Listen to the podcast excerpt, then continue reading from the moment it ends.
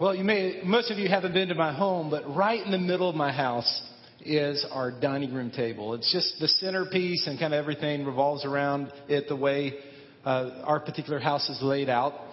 And so as soon as I come downstairs from our bedroom, the very first thing I see is the dining room table.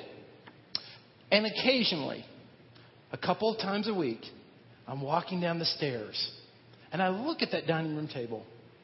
And when this special, very rare moment occurs. All of a sudden, music from heaven starts, and a light shines down on the table, and the glory of God is on the table, and the joy of the Lord fills my soul. Because every once in a while, the dining room table is, you're not going to believe this, empty. Nothing is on it. And when that rare occasion happens, I am thrilled. And so it's a constant battle because you've probably seen it happen at your home that the table may be clear one morning or one evening, and then somebody leaves that singular glass. They leave the glass on the table. They don't take it back to the kitchen.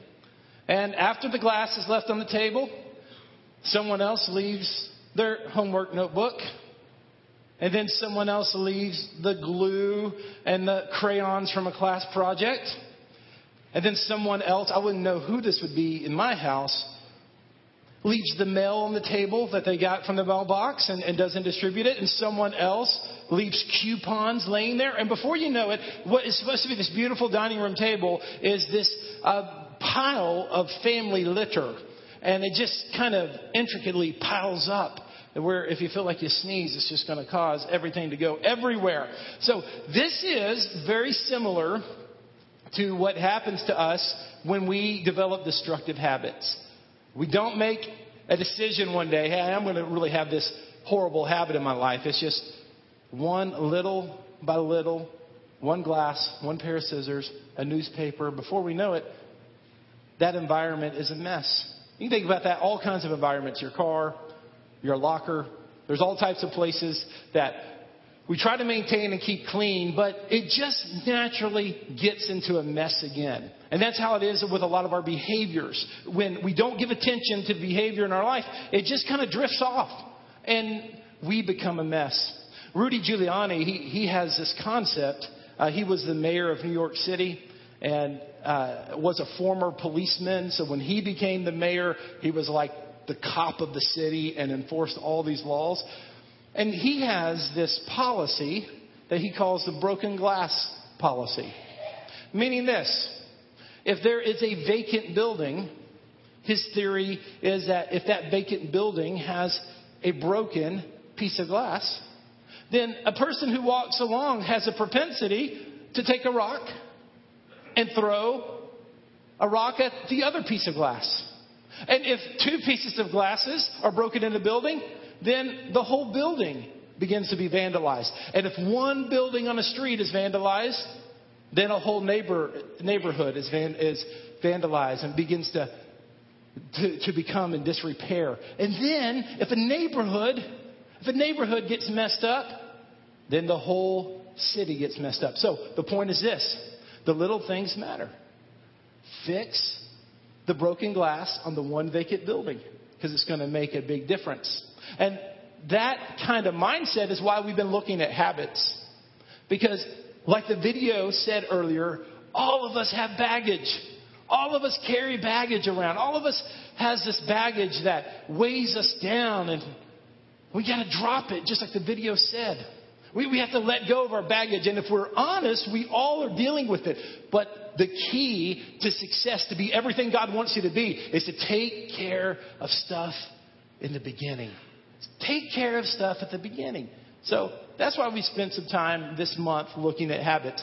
Today I want to close out this series with a message called Replacing Your Habits. Replacing your destructive habits.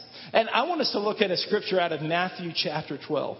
Matthew chapter 12 uh, talks about demonic spirits. And I, I want to say right away that uh, these demonic spirits are very real, and our church absolutely believes in those, uh, believe that those exist. So the passage we're going to look at today is in no way an allegory or no way an analogy that demonic spirits are real. But I've taught on this quite a bit, especially when we went through the book of Mark on Wednesday night. So if you allow me today, I'm going to use this as an analogy for bad habits and, and habits that are destructive. And so let's, let's look at the scripture here and see what we have here. Matthew chapter 12, starting with verse 43. It says, When an evil spirit leaves a person, it goes into the desert. Now, like I noted, this is a real thing, but I want you to equate this with a destructive habit. When a destructive habit leaves a person or an evil spirit, it goes into the desert seeking rest but finds none. Then it says, I will return to the person I came from. And so, this is going to be a key verse here in verse 44. It returns and it finds its former home empty, swept, and I want you to think about that word swept because I'm going to address that in a second, and in order. Then the Spirit finds seven other spirits more evil than itself, and they all enter the person and live there. And so that person is worse off than before. That will be the experience of this evil generation. Well, there's a lot we, we can learn about spiritual warfare and things of that nature, but here's, here's the takeaway that I want you to get for our purposes this morning. Because this has happened to you and it's happened to me. We get rid of a habit in our life, we eliminate a destructive habit, and later on down the road, that same habit comes back, but it comes back with intensity. It comes back with greater fervor. It is more difficult than before. Now, in verse 44, I told you to notice the, the word swept. You know, when, if you've ever done any sweeping, you know that when you sweep, that is not an instantaneous, instantaneous uh, issue there. You start from one end of the sidewalk and you sweep systematically to the other end. You start at the top of the driveway and you sweep all the way to the bottom. So there's this idea, there's this idea that that overcoming a destructive habit often takes time. I'm going to talk a little bit more about that in a second, but let's, let's talk about chores for a second.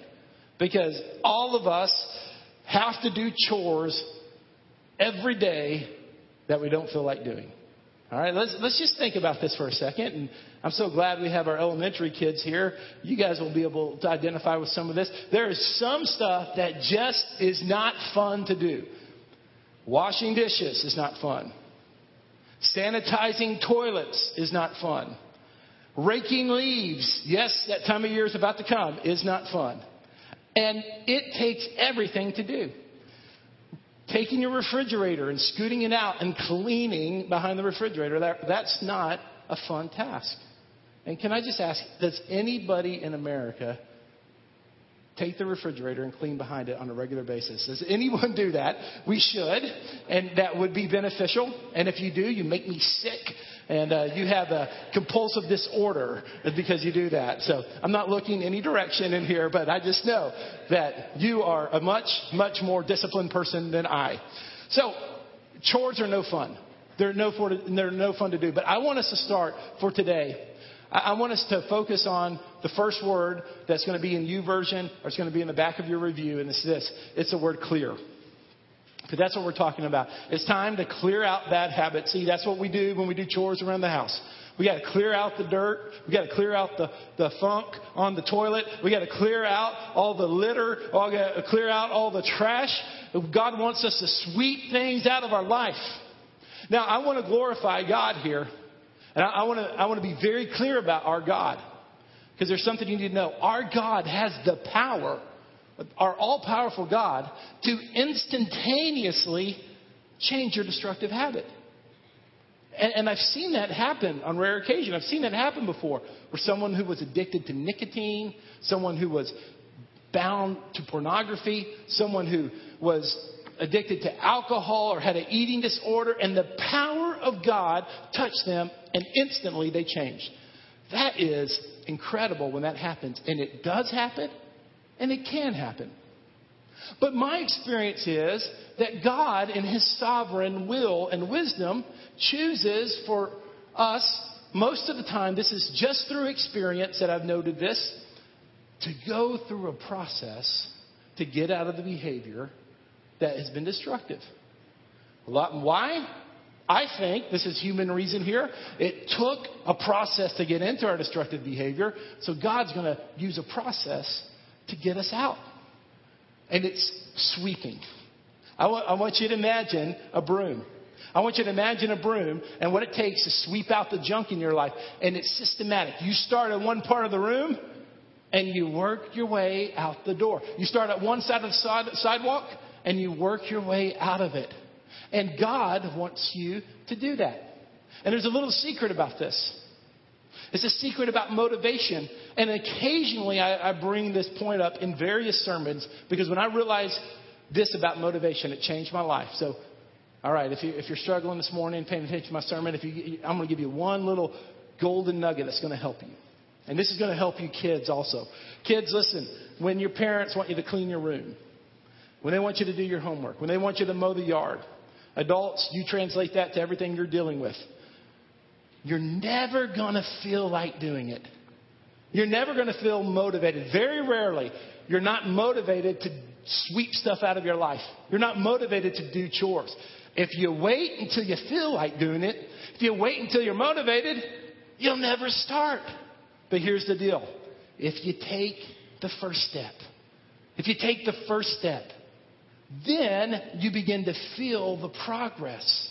And you begin to feel like you're getting somewhere, and that produces motivation in your life. The most important thing in your life is the first step. Because when you take the first step, it produces motivation. We don't respond to motivation, we produce motivation. Every day you have to do something you don't feel like doing. You never have a day when you don't get to do anything. Excuse me, you never have a day where where you don't have to do something you don't feel like doing. That's just life. But if you do what you're supposed to do, even when you don't feel like doing it, and you take the first step, it begins to produce the motivation in your life. That's why we're talking about clearing things out of our life. Clearing the things that God wants us to sweep out. Getting in the process doing the hard work because God has called us to be holy people. God has called us to be more like Jesus and we have to get get in action with him and get in step with him. How many in here are excited about the Titans starting their new season? Man, you guys are asleep today because I know all of you are bigger Titans fans. Well, last Thursday night, Marc Mariani, I heard a groan already. He catches, he catches the punt or catches a kickoff return, and he dazzles one of my favorite players for the Titans. And he gets tackled, and if you don't know what happened or didn't see it, breaks his leg. I mean, breaks his leg immediately. They show the replay, and I see it, and it's grotesque and it's nasty. Of course, what do I do? Hey, Beth! Sorry for yelling so loud. Hey, Beth, come in here. And she runs in there, and she sees this leg break and says, I really wish I hadn't seen that. I don't know why we have to share grotesque things with our spouse uh, when nasty things happen. But uh, Mariani gets tackled, his leg snaps, and the guy is laying on the ground in excruciating pain. I mean, there's no doubt this guy, not only is he in immediate pain, uh, but he's not going to help our team at all this year. So you're feeling for the guy, and you're sympathetic to his pain, but as a fan and even the announcers, one of the first first things that come to your mind is Who's going to replace him? Isn't that, isn't that sick? Isn't that sick, us, us sports fans? We don't care about humanity. We just care about a ball getting over a, a line. But, but immediately you think, who is going to replace him? Who's, who's going to replace him? Because why? Change always produces space. Here's the second word I want you, I want you to write down is vacancy. There's a vacancy. In this scripture, Jesus tells us, listen, what happens when the spirit leaves, what happens when a bad habit leads, there is a vacancy in your life. And I want you to understand this principle. Every time there's a change, there's a, va- a space, there's a vacuum, there's an emptiness. Let's just think about something as simplistic as a, as a parking lot, a full parking lot at Opry Mills Mall, and you're looking for a space, and a car leaves changes their plans. They're done with the mall and they back out of their parking space and leave. What is left? Space. So every time there's a change, there's space. A CEO leaves a company. What is there? There's space. There, there's, there's an empty hole. The principal of our elementary school, a couple of days before, left to go to another elementary school. What did it create? A vacancy. It created a space. You can begin to play this in your mind. In life, every time there's a change, there's a space. The kick returner for the Titans break his legs. Now there's a space for his spot on the team. And this principle applies to your life. Because when you've cleared out and you've swept out that bad habit, you've swept out that destructive habit, you've gone through the process and you've changed things in your heart, one of the keys to long term success is realizing that there's a vacancy now. You know, before you had that destructive habit, now that destructive habit's gone. But in that space is a vacancy. And that today, that's what I want to talk to you about. What replaces that space? What replaces that vacancy?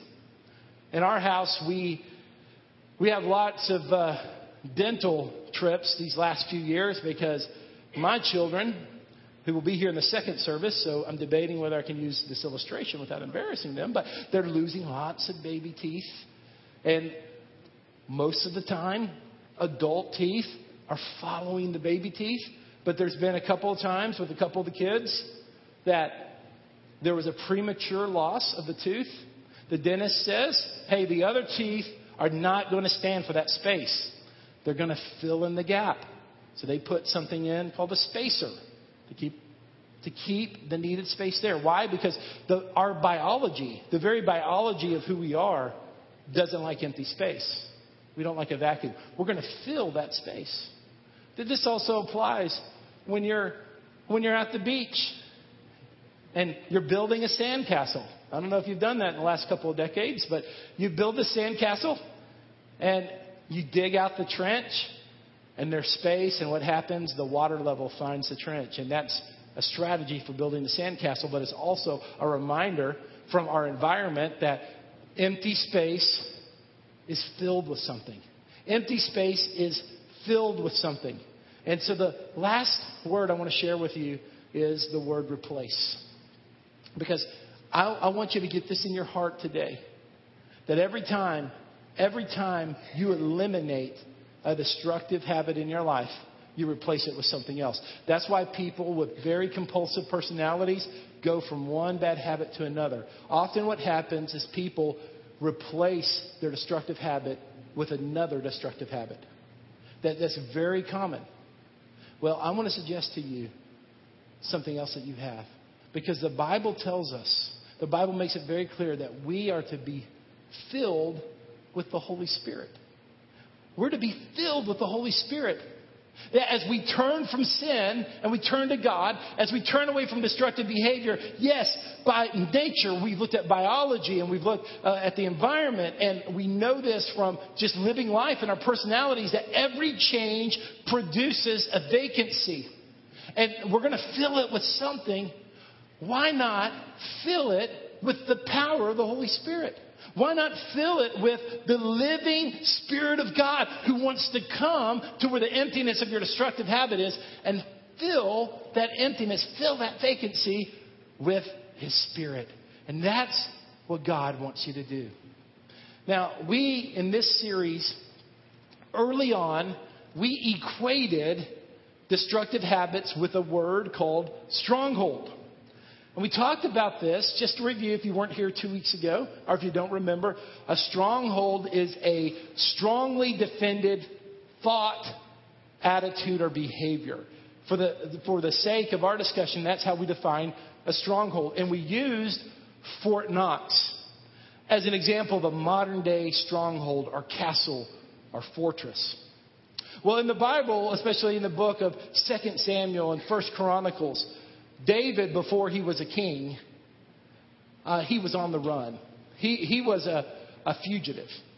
David was being chased by Saul. So I want you to think of David as Harrison Ford and Saul as Tommy Lee Jones. And if you're under 35, you won't understand that joke. But there was a movie called The Fugitive. You'll see it on TBS on Saturday afternoon sometime. And it was a great movie. So, so David is being chased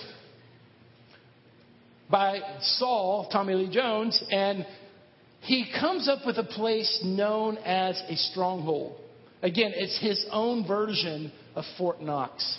It's his safe place. And all through the scripture, it refers to this physical place. And if you visit Israel today, I'm told that they have, uh, they, they believe they know where this physical place is. And so most scholars, most people in architecture, it's near Bethlehem, will say this cave was probably David's stronghold.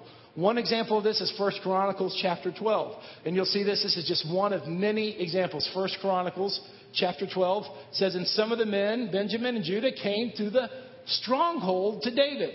So it was a physical place. It was a physical place. Well, that's something we know. But we get to know David from another standpoint. Because he's not just a historical figure. David is someone who wrote these beautiful songs that we now call the Psalms. Individually, there's Psalm 1 and Psalm 150 and Psalm 72. But if you know an artist, you know that when an artist writes a song, they're really journaling their true emotions. And they're telling who they really are. And we get to learn something about David. That David's stronghold was not a place. And it was not this cave that we identify in Bethlehem. Sure, that's what other people thought a stronghold was. But David's stronghold was a presence. And David's stronghold was a person. He put his hope in the Lord, and the Lord was his stronghold. And as you eliminate destructive habits in your life, I'm going to tell you there's only one way that you can truly get freedom from your destructive habit, and that's to get into God. He wants to come and He wants to fill that empty space and He wants to fill that vacancy. And His presence and His friendship and His love will come to that empty space. I want us all to stand together. And you notice that at the front here we have a water baptismal tank. To my knowledge, no one has has uh, indicated they were going to get baptized in this particular service, and so that's okay. But if I'm wrong about that and you want to be baptized, or simply you didn't know you want to be baptized now, but you're like, hey, the water's hot and ready to go, uh, I'll be baptized. At this time, you can go ahead and, and slip to that back door, and Jay Edgerton, he'll be there to give you instructions. So if you want to be, if you want to be baptized or prepared to be baptized, you can go at this time and get ready for that. But the rest of us, I want us to talk a little bit about this God who wants us to replace replace our destructive habits with something, not with a program, not with a bunch of phrases that we speak over and over again, not with some kind of feel good strategy. This God, this God that we serve, wants to fill our vacancy and he wants to be your stronghold. You see, some of you, your stronghold used to be, your stronghold used to be a crutch. It used to be a bad attitude. Your stronghold used to be your anger because you're so full of anger that people were scared of you. And that was a stronghold of your life. Your stronghold came out of a bottle. Your stronghold came out of a drug. Your stronghold came from behavior that didn't glorify God. Your stronghold was your crutch and it was your destructive habit. And you counted on something, something that, that, uh, that you strongly protected that, that no one else knew about. It was a thought, it was an attitude, it was a behavior, and it was your stronghold. But God wants you to know today that He wants you to eliminate that. He wants you to drop the baggage. He wants you to sweep out the junk. He wants to clean you up. He wants to get you on the process to be clean. And He's not going to leave you empty. And you're not going to fail again. And you're not going to continue to go down this path of change my behavior and get worse again. Change my behavior and get worse again. Change my behavior and get worse again. Because in your own power and in your own strength, you don't have the ability to overcome your destructive habit. If your own self will, you can't overcome that destructive habit because every time there's a space, every time there's a vacancy, it comes back even stronger. Well, I have good news today. The Spirit of the living God is alive and well today. The Holy Spirit dwells in you. And as you walk in the Spirit and you turn away from sin and you begin to seek the Lord and you begin to seek His heart, He will fill you with His Holy Spirit. And instead of this vacancy and instead of this emptiness, His Spirit will come into that space and His Spirit will be your stronghold. That's why David said in 2 Samuel 22 3, My God, my rock in whom I stand. Uh, I take refuge, my shield, and the horn of my salvation. Look at that word there. My stronghold and my refuge, my Savior. You save me from violence. In Psalms 9 9, he's saying, The Lord is a stronghold for the oppressed a stronghold in times of trouble. Isn't it good to know that in times of trouble, we don't have to rely on the same things people who don't know Christ do because we know a person, we know a presence. And when the tough times come, that's when our God steps in. When everyone else abandons us, our God is there. When no one else knows how to relate to you, our God can connect with you. When your own spouse can't say the right words to bring you comfort, the Holy Spirit is a God of all comfort and He will be your stronghold. Psalms 18 David said, The Lord is my rock and my fortress and my deliverer, my God, my rock in whom I take refuge, my shield and the horn of my salvation my stronghold. David again sang this song, Psalms 27. The Lord is my light and my salvation. Whom shall I fear? Isn't that good? The Lord is the stronghold of my life, and whom shall I be afraid? Some of you are dealing with fears.